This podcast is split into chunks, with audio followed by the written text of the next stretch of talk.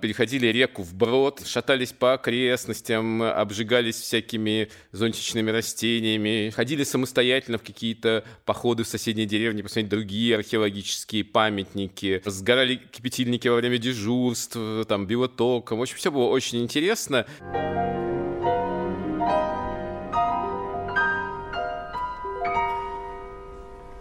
Добрый день, дорогие друзья! Вы слушаете специальный выпуск подкаста молодежного центра Эрмитажа «Руками не трогать», подготовленный совместно со студентами магистрской программы Высшей школы экономики «Менеджмент в индустрии впечатлений». Подкаст является частью программы «Эрмитажная археология. Экспедиции и экспозиции». В этом выпуске мы продолжим говорить о том, что же такое археология, глубже окунемся в ее тайны, узнаем, что же скрыто от глаз и ушей обывателей и познакомимся с историями и легендами археологии. У нас в гостях заведующий сектором античной археологии Северного Причерноморья и руководитель Стабианской и Мермикейской археологических экспедиций Государственного Эрмитажа Александр Михайлович Бутягин. Здравствуйте, Александр Михайлович. Здравствуйте. Хотелось бы начать а, наш разговор, так сказать, с азов, а, с самого начала. А, расскажите, пожалуйста, о вашей самой первой экспедиции, где она проходила и какова была ваша роль в ней? Э, ну, все было довольно просто. Первая экспедиция я побывал в 1986 году э, будучи школьником, окончив восьмой класс, я учился в археологическом кружке, и по окончании первого года кружка мы поехали в экспедицию. Экспедиция была не античной. Мы поехали в Курскую область, в деревню Авдеево, и помогали там э, работникам Ленинградского отделения Института археологии э, копать палеолит. А роль моей экспедиции была, э, можно сказать, достаточно скромная. Так, еще с советского времени такая роль называется «пионер» пионеры — это не обязательно пионеры, это вот какие-то э, школьного возраста помощники, которые существуют.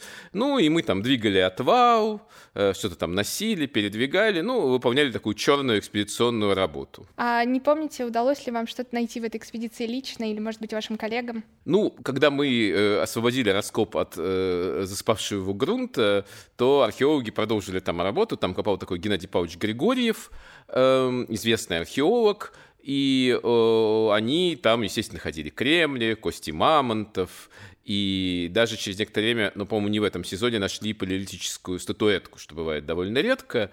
Но при нас э, все ограничивалось какими-то каменными орудиями. А вы помните свои ожидания от первой экспедиции? Понятно, что в восьмом классе, наверное, немножко это по-другому все воспринимается, но, может быть, что-то для вас стало неожиданным, удивительным, запоминающимся? Ну, вы знаете, вообще приключений было великое множество. Мы там переходили реку вброд. Я, по-моему, первый раз это вообще в жизни тогда делал. Мы там шатались по окрестностям, обжигались всякими зонтичными растениями, что со мной тоже произошло тогда впервые. Э, ходили самостоятельно в какие-то походы в соседние деревни, посмотреть другие археологии археологические памятники, сгорали кипятильники во время дежурств, там, биотоком. В общем, все было очень интересно, и было море впечатлений, и в то же время вот я не припомню ничего ошеломительного. Я эту жизнь себе как-то так и представлял. А, такой вопрос, знаю, что, наверное, вам задают его довольно часто, но все-таки для слушателей хотелось бы уточнить, как вы стали археологом, потому что профессия нетипичная, такая немножко романтизированная, с чего все началось? Ну, э, в действительности я тоже над этим думал неоднократно, как я дошел до жизни такой, э, потому что первой моей мыслью было путешествовать, и я решил стать моряком. Э, но потом мне объяснили, ну, конечно, военным моряком же круто там, но потом папа объяснил, что военных моряков на берег не часто пускают. Я решил стать моряком торгового флота и э, прослыл очень меркантильным мальчиком в первых классах, потому что, понятно, в Советском Союзе это был способ получения там всяких контрабандных товаров. Э, потом я я увлекся биологией, но мне идея резать мышек и морских свинок не нравилась, и я решил, что лучше я буду ботаником в изначальном смысле этого слова.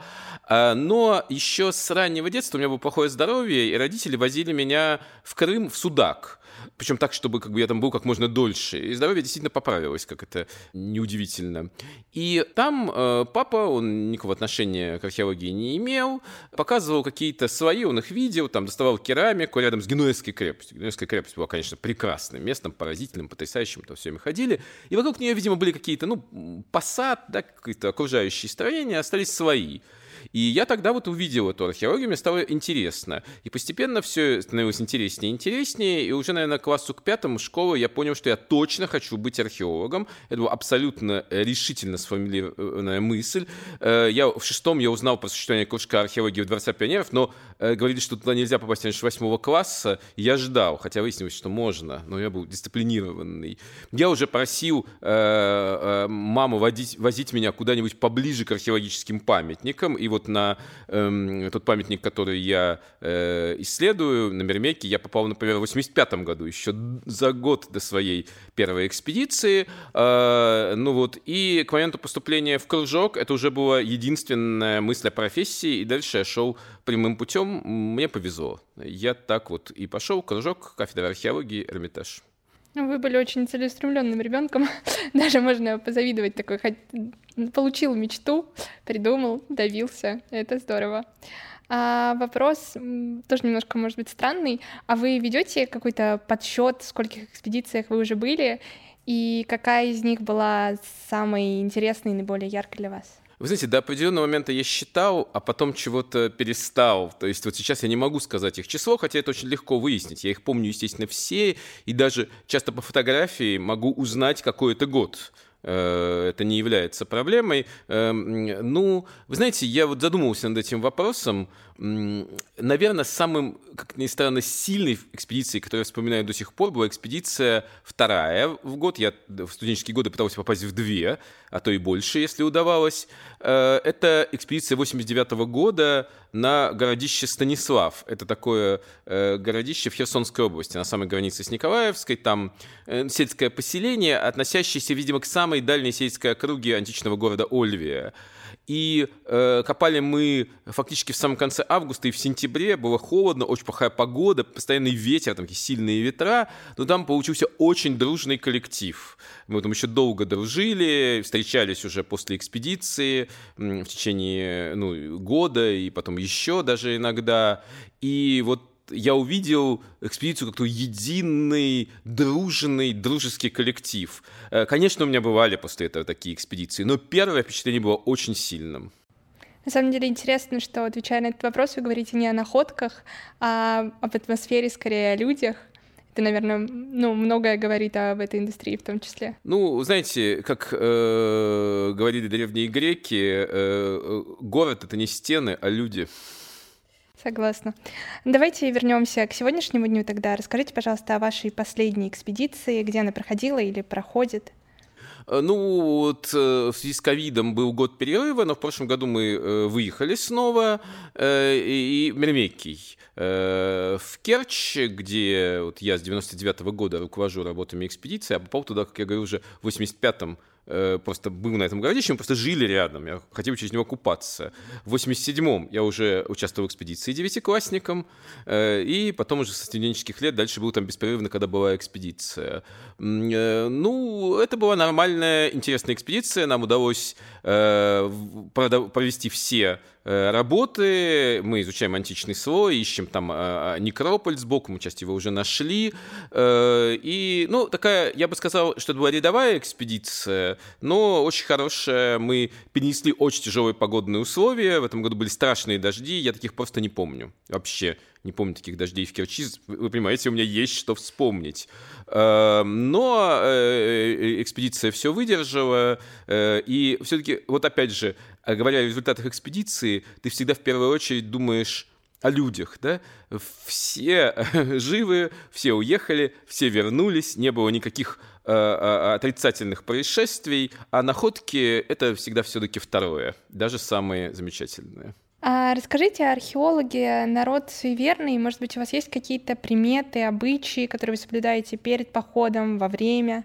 Э, ну да, конечно, как и любая профессия, которая во многом зависит от удачи, от везения, археологи вырабатывают иногда приметы, но они э, в разных местах обычно разные. Я не суеверный человек, может быть, это связано с тем, что как раз э, в детстве у меня была куча всяких суеверий, просто огромный их ворох, я от них мучительно отказывался, но в экспедиции я абсолютно рационален. В смысле, ну такой единственной рациональной приметой я считаю предпочитаю не плевать в раскоп.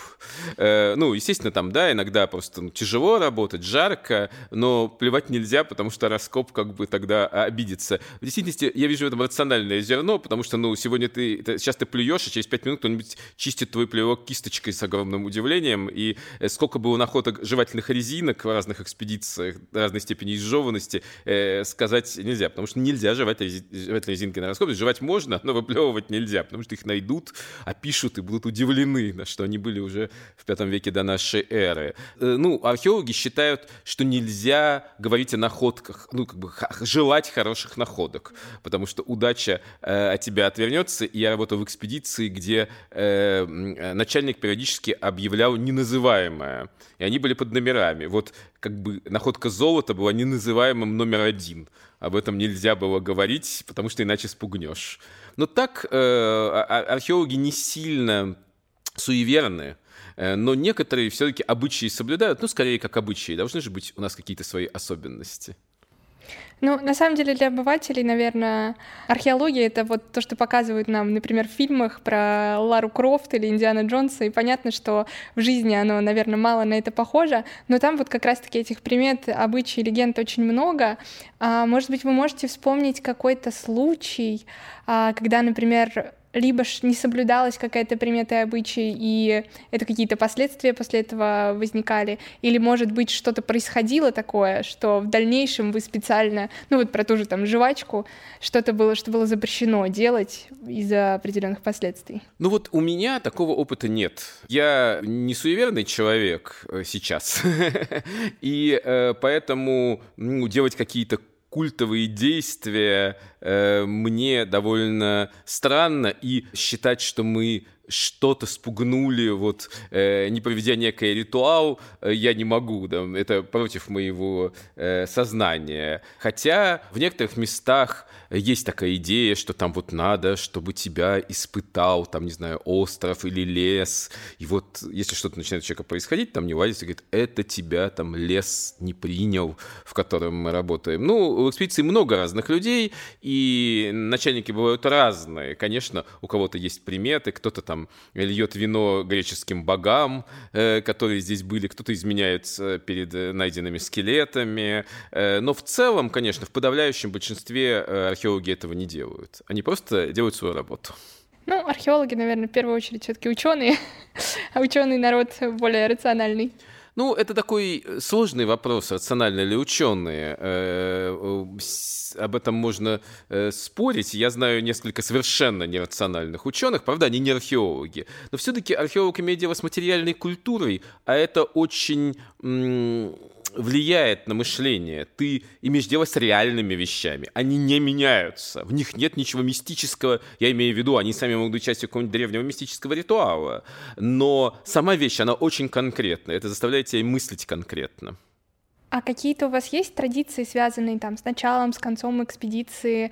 А, может быть, вот экватор у вас какой-то проходит? Ну, конечно, у нас есть традиции. Э, вообще э, в археологических экспедициях часто э, есть там, например, флаг, гимн, экспедиции у нас имеются. Э, Причем флаг мне служит с 99 -го года. Мы его сделали в первый год. Уже давно нет тех людей в экспедиции, ну, правда, не слава богу, живы-здоровы, э, которые шили этот флаг. Он до сих пор висит. И э, таким официальным началом экспедиции считается подъем флага, который происходит под исполнение гимна. Я работал в экспедиции, где было все более военизировано, были даже какие-то построения. Ну, я не, не любитель вот этих э, саудафонских таких вещей, поэтому мы обходим обходимся без них, но флаг, мне кажется, это такой символ, да, флаг поднят, экспедиция начата, флаг снят, это тоже торжественный момент, экспедиция закончена. И экспедиция начинается привальной и заканчивается отвальной, и 15 августа празднуется День археолога, это обязательный праздник. А раньше, когда экспедиция заканчивалась ближе к 15 августа, мы обычно уезжали числа 20 там, 18 мы делали еще один дополнительный праздник, который назывался День экспедиции, где-то пытаясь попасть в середину экспедиции. Но поскольку сейчас у нас 15 15 августа примерно в середине экспедиции мы делаем один грандиозный праздник. А из чего состоит этот праздник? Ну, в разных экспедициях по-разному, в некоторых просто из торжественного ужина и пира. У нас обычно э, он э, делается так. Сначала э, у нас э, идут так называемые мирмикийские агоны – это всякие соревнования, ну, с неким археологическо-древним подтекстом. Ну, например, там, бег с тачками, там, именно кидание земли лопатой на дальность, э, происходит награждение – После этого идет театральные представления и музыка. Э, разные участники экспедиции. Иногда это обычно это делаются по раскопам, потому что э, а раскопы, у меня их несколько, они формируют свой коллектив во главе с начальником. И сами понимаете, это уже такие естественные единицы, которые что-то могут готовить. И отдельно э, существует сортировка и помывка керамики, так называемая керамичка, где тоже есть свой начальник, и они иногда тоже готовят отдельный какой-то номер, но есть и индивидуальные номера. Например, в свое время, несколько лет у нас группа группа музыкантов организовывала на один день ансамбль «Скрипучая тачка», и, значит, иногда очень хорошо, э, ну, делали настоящие музыкальные номера, без всякого юмора. Иногда кто-то вдруг придумает песню и хочет выступить один вот со своей песней. И оно обычно такие маленькие музыкальные спектакли. Э, я помню, делали, э, представив нашу экспедицию в виде «Игры престолов», это было настолько потрясающе, я думаю, меня ничем не удивить. А на 10 лет экспедиции, скажем, построили э, триумфальную арку и сделали триумфальное шествие с колесницей, все как надо. Я тоже был поражен, причем все это делается в тайне от меня. То есть я, ну, не участвую. Конечно, конечно когда я был студент, я участвовал активно. Ну вот. А, ну и потом все переходит в пир и пение песен до э, пока у кого-то есть силы. Ну, в общем, празднуете вы масштабно, по всему. А, у каждого места, куда вы отправляетесь, наверняка есть свои легенды, тайны, которые обычно окутаны как раз-таки все эти находки, места, дворцы, э, все что угодно, не знаю, все, что связано с археологией. Может быть, расскажете вот какие-то именно легенды тех мест, где вы работаете? Ну, вы знаете, э, легенды э, в Керчи носят скорее такой немножко шуточный характер. Например, местные жители совершенно четко уверены, что где-то в Керчи зарыт памятник э, царю Митридату Евпатору, э, ну, знаменитому противнику Рима, который погиб как раз на Боспоре. Он покончил там с собой, когда э, ну, его садили не римляне, а восставшие э, как раз горожане. И считается, что где-то зарыт его памятник золотой на коне. И вот этот золотой конь Митридата, он присутствует постоянно в местном фольклоре. То там он лежит, то там тебе приходят сообщают, где он находится. И вот э, даже э, когда Керченский музей сделал такую маленькую экспозицию, посвященную счастливчикам, так звали вот этих, э, ну, грабителей, по большому счету, э, они, там тоже присутствовал образ золотого коня. А в деревне Аджимушка, это недалеко от нас, ну, относительно там несколько километров, там есть легенда такая же о золотой жабе, что э, нашли в колодце ученые золотую жабу, подымали, подымали, а жаба все срывалась, так и бросили. И где-то жаба золотая закопана, поэтому у нас однажды в экспедиции э, девушка упала, э, подскользнулась, упала в отвал, и тут же раздался крик, кто бросил в отвал золотую жабу? Ну, и стала она жабаненок на, на, на долгие годы, хотя, в общем, очень симпатичная барышня. Ну, вы добрые коллеги, поняли. А, расскажите, а может быть были случаи, когда какие-то легенды или истории возникали уже после находок археологов? То есть там что-то находилось, это, не знаю, выставлялось, может быть, на всеобщее обозрение, и местные уже основываясь на этом что-то придумывали? Ну, э, да, такие случаи бывают. Э, в 2003 году мы нашли э, очень крупный клад. 99 монет Кизика. Это такой городок на Мраморном море. Ну, фактически золотых. То есть греки назвали бы их электром, там 53-56% золота, остальное серебро. И, конечно, этот клад прогремел. И кто только мне не рассказывал, что он нашел сотую монету. Э, ну, я когда мы, когда мы дошли до 99, я сказал, что мы должны найти сотую, иначе мне всю жизнь будут спрашивать, где сотая. Вот меня так и спрашивают. А, а постоянно приходят слухи, и даже очень серьезные э, коллеги в Керченском музее рассказывают мне, что они лично знают того человека, который нашел потерянную нами сотую монету. Ну, как вы понимаете, теперь любой найденный кизикин, да, вот эта монета кизика, становится нашей сотой монетой, и это вот такая распространенная керченская легенда. А вторая история — это то, что они за день до этого обнаружили металлоискателем наш клад, но поссорились и собирались прийти на следующий день и его откопать. Я слышал это от целого ряда людей. Э, э, ну, как вы понимаете, э, клад лежал на глубине 30 сантиметров 64 -го года. Ну, это был, он был найден в старом раскопе при углублении. И поэтому это все, конечно, только легенда, но им так обидно, что такое богатство ушло из-под рук, что они хотя бы, как скажем, мифологически пытаются его все равно приблизить к себе.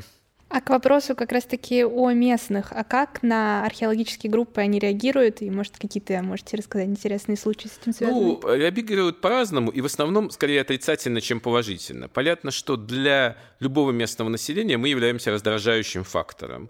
Ну, какие-то люди приезжают, занимаются какой-то непонятной и явно неприятной работой, им что-то надо, они мешают, там, то запылят вам дорожку на пляж, то там э, подкопаются под вашу дорогу, до которой вы ездили на своем москвиче всю жизнь. Да, это крайне неприятно. Э, иногда доходит до драки, э, как-то мне довольно сильно разбили лицо пришедшие ночью местные жители. Ну, правда, это был только один раз, обычно я умею с ними разговаривать, но там как бы все развивалось слишком стремительно, но, к счастью, никто больше не пострадал. В общем, до какого-то серьезного серьезной ситуации никогда не доводилось. Я очень жестко инструктирую своих людей, как общаться с местными жителями, что нужно делать. Э, и в целом, как бы мы немножко их опасаемся, и они немножко нас опасаются. Ну, конечно, есть прекрасные люди. Есть люди очень добрые, готовые всегда помочь. Э, и вот был такой замечательная история, э, вот как раз на городище Станислав, о котором я говорю, я несколько раз там был в экспедиции. Там, наоборот, местные жители все время приносят что-нибудь покушать, потому что археологи бедные, надо их накормить.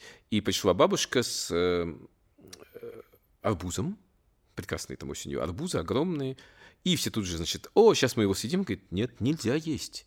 Почему? Сегодня день усекновения головы Иоанна Крестителя. И арбуз разрезать нельзя.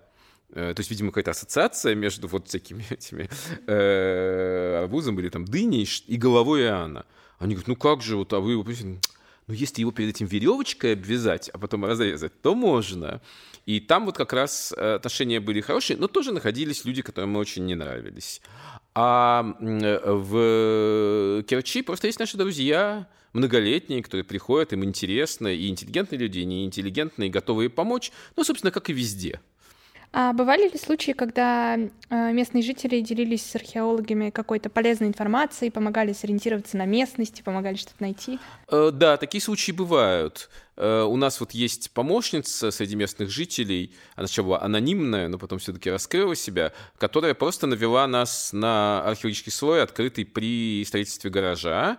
И в итоге мы в прошлом году провели там раскопки и нашли любопытные находки, ну, там, в хороший слой 4 века нашей эры, множество э, э, клейм таких оттисках на амфорах. Вот просто отдельное исследование было посвящено вот просто по наводке местных жителей, потому что там такое место, оно не просматриваемое, хотя недалеко от лагеря, буквально там, не знаю, 150 метров, но как бы вот просто так не обнаружишь. Она вот ходит, смотрит, все время сообщает, иногда приносит находки. А в самом начале моей вот э, начальнической деятельности однажды пришел э, Э, не совсем адекватный местный житель э, и стал говорить мне, что вот здесь, рядом с вами, с лагерем, воспитательным лагерем, вот тут вот на скале э, дети нашли могилу первого мирмикийца, вырытую в скале. Это середина городища там не может быть никаких погребений. И я прослушал его, ну, покивал, всегда, никогда не э, вступаю в конфликт, да, ну, хочет человек поделиться информацией, пусть, может, совершенно что-нибудь интересное расскажет. А э, на следующий год мы заложили там раскоп и нашли средневековый некрополь, который лежал прямо сверху. То есть тут все стало на свои места. Они нашли там средневековое погребение поверх античного города. Так что он говорил чистую правду, а я ему не поверил. С тех пор я слушаю их внимательно, ну просто нужно уметь отделять э, вот, э, рассказ о том, что они сейчас нам покажут место, где находится золотой конь царя Митридата, от э, реальной информации, и ее нельзя отвергать. Поэтому я внимательно всегда общаюсь с местными, я никогда не отказываю в разговоре, но только если я не занят там вот совершенно. А вы привлекаете как-то местных, может быть, там они сами как волонтеры хотят участвовать в раскопках или студентов? А, как-то набираете на местности людей? Местных жителей я, как правило, не привлекаю к работам по той причине, что все-таки Керчь имеет многосотлетнюю традицию разграбления могил. И э, большинство местных относятся к археологам как к тех, кто просто мешают им э, как бы находить хорошие находки. Лучше бы, э, чтобы э, местные жители не очень знали, что происходит внутри лагеря. Это замкнутая система, поэтому э, инструк... ну, как бы не нужно говорить. Вот когда мы нашли золотой клад, я просто собрал экспедицию и сказал, что вы просто не должны это обсуждать нигде на людях. Просто даже между собой. Потому что, услышав слово золото, местные жители просто, ну, просто могут убить Э, ну, потому что, ну, я имею в виду не простые, конечно, люди, а преступники, но преступники тоже есть. А, а, вот. А, но, тем не менее, по рекомендации или по ощущению я все-таки местных жителей беру. И из нашей экспедиции э, происходит, например, один уже кандидат наук, сейчас начальник подводной экспедиции, работающий в Крыму. Ну, он там окончил в свое время Киевский университет, и вот э, потом э, вот, работает в Крыму до сих пор. Довольно известный ученый. Он как раз был кирчанин, на тот момент мальчик, помню, восьмиклассник. И э, еще несколько у нас работало людей, а, и, и сейчас тоже такие люди есть, но это как бы отборные люди, в которых я уверен, что они не могут принести нам вред. Не то чтобы я считаю, да, что мы окружены врагами, но нужно соблюдать разумную осторожность. А э, вот, в принципе, волонтеров, экспедиция, в принципе, состоит из волонтеров. Вот у меня в пике, может быть, экспедиция человек 120, это очень много. Э, но и среди них э, специалистов, может быть, человек 12. Ну, 15. То есть практически один к десяти. А эти волонтеры не могут быть без исторического образования? Э, конечно же, потому что главное в экспедиции это внимательность и прямые руки. Э, и поэтому никто не говорит, что оба эти качества вам обеспечивает образование на историческом факультете. Э, есть множество людей, много ребят технических специальностей, Эм, э, довольно много у меня художников, но это потому, что просто в свое время были инициативные студенты Штиглица, которые приводили ко мне людей, они приводили других людей, эм, и э, тем более рисовать профили керамики лучше человеку, который что-то умеет рисовать. У них обычно вот руки в этом смысле прямые. И э, совершенно образование не имеет значения. Есть просто взрослые люди совершенно других судеб, которые вдруг захотели, и иногда они прекрасно работают. Ну, обычно все-таки, если взрослый человек идет на такую штуку, он э, работает с полной отдачей. Поэтому э, для участия в экспедиции и профильное образование не требуется. Э, вот если, конечно, ты рассчитываешь на какую-то командную должность, да, там как бы уже за что ты отвечаешь, обычно это мои студенты-археологи. Хотя и здесь бывают исключения. Некоторые люди настолько хорошо владевают специальностью, что они могут продвинуться. Я не сноб в этом смысле. Полевая археология это э, ей может научиться каждый, с одной стороны, э, но с другой стороны, и, иной даже закончивший кафедру археологии не может ей научиться. Прецеденты, к сожалению, есть. Поэтому моя экспедиция открыта. Я люблю, когда много народу, я люблю, когда много новых людей. Я думаю, что за время э, существования моей вот экспедиции в Мермеке через нее прошло тысячи полторы, а может и больше человек. Э, и я надеюсь, что она оставила у них в душе свой положительный след. А вот говоря о студентах, давайте вернемся в ваши студенческие годы. Расскажите, были ли у вас там какие-то приметы, это как вот сейчас есть э, халява приди, там какие-то приметы перед экзаменами, и они были общие для вашего университета или у историков, может быть, свои какие-то есть? Вы знаете, я учусь очень хорошо, так, слушай, и в школе нет, в школе я с трудом выбился к старшим классам из нескольких троек, и мне это стоило больших усилий, но я очень хотел поступить в ВУЗ, поэтому знал, что это нужно сделать. А в университете я закончил с баллом 5.0, у меня не было ни одной четверки даже. Вот, поэтому, когда мои студенты начинают ныть, ну, помните, Александр Михайлович, как вы не сдавали экзамен? Нет! Вот, э, и, э, ну, у меня были какие-то мелкие приметы, э, например, я не стригся никогда перед сессией. Э, у меня была такая теория, ну, конечно, шуточная, что знания, они из извилин выдавливаются в волосы, и поэтому, если ты сострижешь волосы, то и знания исчезнут. Э, иногда я напевал э, песенку одну и про себя, считая, что мне это поможет. Я до сих пор делаю так в самых крайних случаях, хотя знаю, что не поможет, но привычка осталась. А вот таких вот распространенных примет я их не помню. Возможно, что они более характерны для жителей э, общежитий, э, куда мы были, конечно, вхожи, но все-таки там не жили, э, и поэтому я даже по поводу этого вопроса поинтересовался у современных студентов, они тоже ответили мне, что в общежитиях это более принято, а у живущих по домам нет. Так что вот тут большая часть прекрасных этих примет пошли имена, тем более, что я знал, что халява не пройдет. Отличный вывод. Ну, давайте еще тогда напоследок поговорим про Эрмитаж. Мы знаем, что он таит немало тайн, и также знаю, что в его стенах есть а, находки ваших экспедиций. Может быть, а, расскажете о них? Вы знаете, в действительности в Эрмитаже нет находок моих экспедиций. Это связано с тем, что э, вот итальянская стабианская экспедиция все оставляет, естественно, в Италии. Э, таков закон. Культурные ценности не могут быть вывезены. А экспедиция э, в Керчи по договору с местным музеем все оставляет э, в Керченском музее. Поэтому в Керченском музее много чего выставлено, найденное в моей экспедиции. Но в Эрмитаже есть находки, найденные мной. Это немножечко другая штука. В те времена, когда я был еще студентом и копал в Мемикийском отряде Боспорской экспедиции э, ИИМКа, Института истории материальной культуры, да, одно из крупнейших археологических учреждений Петербурга. И мы исследовали ранние, очень нашли ранние находки, которые не предполагались начала VI века, и э, в силу разных обстоятельств они а, а, оказались в Петербурге, ну, их вывезли до научной обработки, потом э, неожиданно закончился Советский Союз, и вот они здесь осели, и они действительно выставлены на экспозиции, и это всегда очень приятно, потому что, ну, мне кажется, что все-таки мы, конечно, очень любим науку и пишем статьи, рассказываем об этом, но когда ты видишь, э, что находки, которые ты сделал, э, их видят люди, это важнейший результат нашей деятельности. А есть какие-то особо любимые вами экспонаты на постоянной экспозиции в археологической части? Вы имеете в виду э, вообще Вообще, просто что-то, о чем бы вам хотелось рассказать? Ну, их довольно много. И, э, эм, э, например, э, я очень люблю огромного мраморного льва, который был найден в Винном кургане археологом Думбергом, и лев сохранился прекрасно, да, обычно статуя довольно сильно повреждается, ну, когда он падает, а он был даже прикрыт когда его закапывали в античности, и поэтому сохранился, черепицей прикрыт, сохранился прекрасно. И он такой хороший, такой пушистый, такой домашний. У нас раньше отдел располагался, сказать, вход был как бы, а, а, за хвостом льва, называли, назовем это так. Вот, и э, всегда хотел все там потрепать, потрогать за хвостик, вот, э, и поэтому я его нежно люблю. Но в действительности мне нравятся очень многие экспонаты. У нас есть много замечательных э, вещей. Например, в зале 20-колонном есть такая италийская вещь. Италийская — это значит сделанная греками, жившими в Италии. Ну, изначально в греческих колониях, потом целая область была, называлась Великая Греция. И там, например, есть негр съедаемый и удушаемый крокодилом. Почему это сосуд?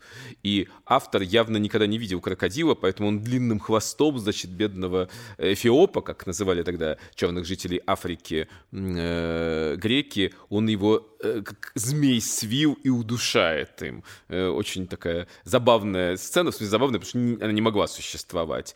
А так, конечно, у нас очень много интересных экспонатов, и про многие из них я мог бы рассказать, но тогда никакого времени на это бы не хватило. А, когда у нас с вами была экскурсия, вы рассказывали чудесную историю про кувшин с кошкой.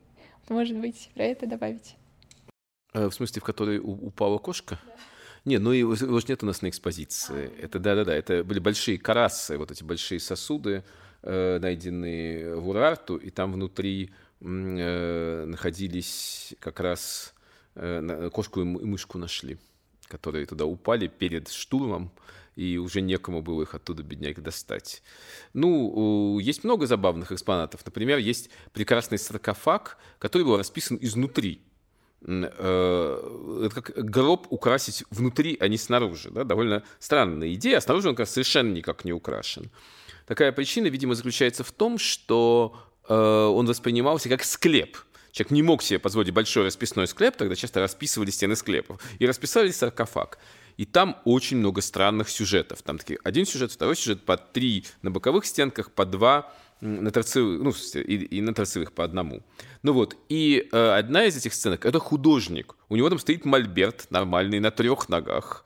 Э, на стене висят портреты и он сам нагревает на огне инструмент для рисования. Поскольку греки рисовали э, нагретыми красками на восковой основе, да, эта техника называется энкаустикой, то у него там открыта коробочка с красками, причем она поставлена как бы на попа, на край, потому что художник не мог изобразить ее в перспективе, не умел.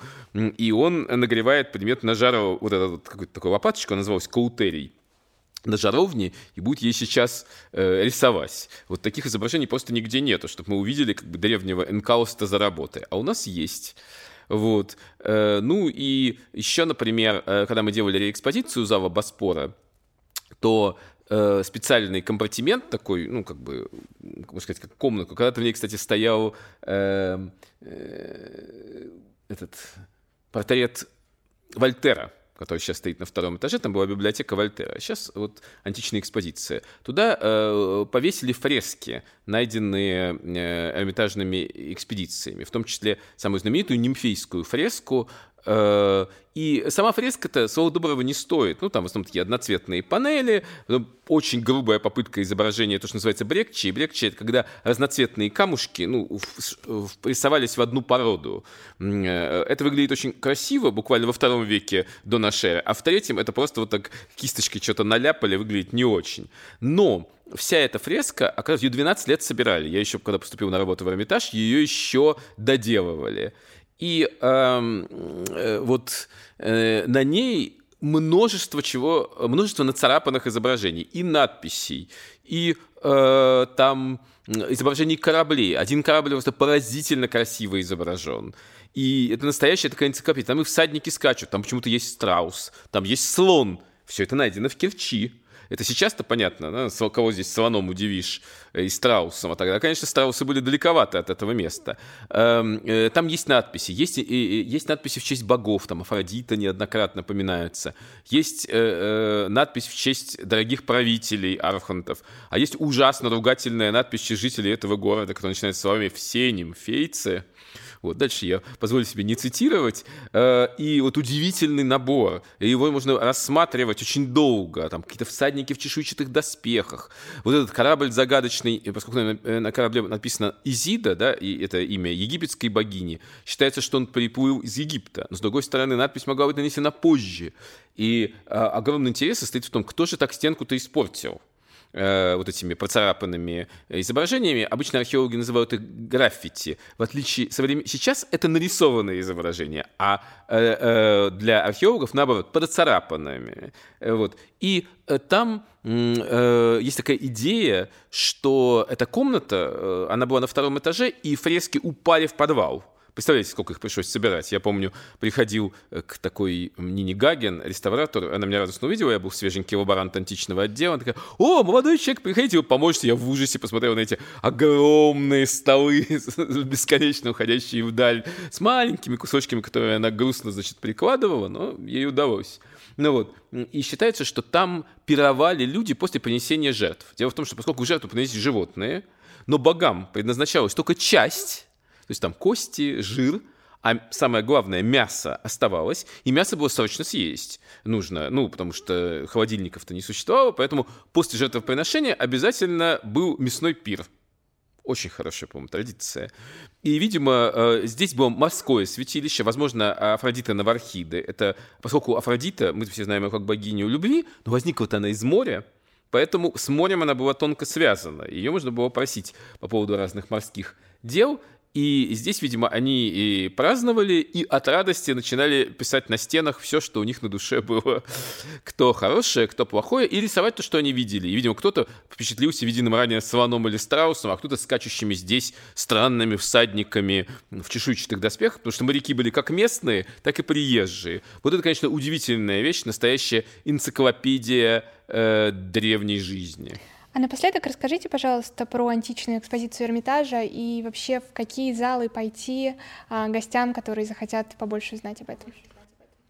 Ну, э, тут э, сориентироваться просто. Античная экспозиция в целом занимает первый этаж нового э, Эрмитажа, вот когда-то специально построенного для Эрмитажной коллекции музея, э, э, вот уже, насколько я понимаю, с дореволюционных еще времен, первый этаж был отдан античности. И там можно идти э, хронологически, то есть там архаика, классика, эллинизм, можно идти тематически, там есть залы ВАС, там есть зал резных камней, гем, есть и археологическая экспозиция. К сожалению, вот начиная с 70-х годов э, археологическая экспозиция античности все уменьшалась и уменьшалась. Э, это было связано с тем, что когда одно время сотрудников переселили в залы, и я, собственно, начал свою работу в Эрмитаже, сидя вот в огромных выставочных залах, которые были мелкими э, шкафами, разделены на такие кабинетики, где ты делал вид, что ты в одиночестве. Но это было не совсем так. И под это были закрыты два зала археологической экспозиции. Еще один зал э, ушел под экспозицию Древнего Египта. Там, где сейчас Древний Египет, был зал Ольви и Херсонеса. Я его очень смутно помню. Я был еще очень маленьким мальчиком, но я помню, что там было другое. А Египет тогда въептился в маленьких э, комнатах, где вот сейчас проходит выставка как раз мумии. Э, потом э, еще там развивалась экспозиция, еще ее двигали. И, кстати, остался один зал зал Боспора. И постепенно вот те залы, в которых сидели сотрудники, стали отдавать обратно, их ремонтировали, ну, в смысле, зрителям, да, делали экспозицию, и э, после э, долгой дискуссии э, вот археологам удалось настоять, и мы открыли экспозицию культуры Северного Причерноморья, еще один зал, который вот идет как раз под лоджиями Рафаэля, то, что такая длинная галерея, в которой представлены разные бытовые моменты, которые вообще не так часто увидишь в музее. Все-таки Эрмитаж искусство показывает, а там есть там попытка показать ткацкий станок, корабль, груженный амфорами, всякие женские работы, кухню, э, там письмо, э, вот э, э жизнь детей, женщин, одежду. И мне кажется, это могло бы быть интересно. Этот зал так на отшибе, туда редкий турист или посетитель музея зайдет. А я бы рекомендовал там побывать. Все-таки прекрасные греческие статуи и римские, я их очень люблю. Но это редкий случай э, прикоснуться к реальной жизни. Вот э, то, что я, за что я люблю археологию, мы видим э, жизнь греков без прикрас. Мы видим натуральную ее. Да? Мы, э, ну, ничего нельзя скрыть от археолога. Э, все, что упало, то наше. И э, по этой причине вот мы попытались сделать эту экспозицию именно на этих впечатлениях и передать их как-то зрителям. Это, наверное, сейчас ну, Э, самая современная из археологических экспозиций Эрмитаж, просто, открыт, просто хронологически, открытая позже всех. Э, и она сделана до некоторой степени так, как должна быть сделана археологическая экспозиция, что трудно сделать в художественном музее. Художественный музей рассчитан на то, что вы смотрите на картину и все понимаете. Это ложно, конечно, но вот так. А с археологией так не проходит, надо объяснить. Вот там есть нужные надписи, есть нужные объяснения, экспликации, рисунки, которые помогут зрителю сориентироваться в археологическом материале. Спасибо большое, Александр Михайлович, за такой подробный рассказ о жизни археолога. Я думаю, что наши слушатели сегодня узнали много всего интересного. А, напоминаю, что сегодня у нас в гостях был заведующий сектором античной археологии Северного Причерноморья и руководитель Стабианской и Мирмикейской археологических экспедиций Государственного Эрмитажа Александр Михайлович Бутягин.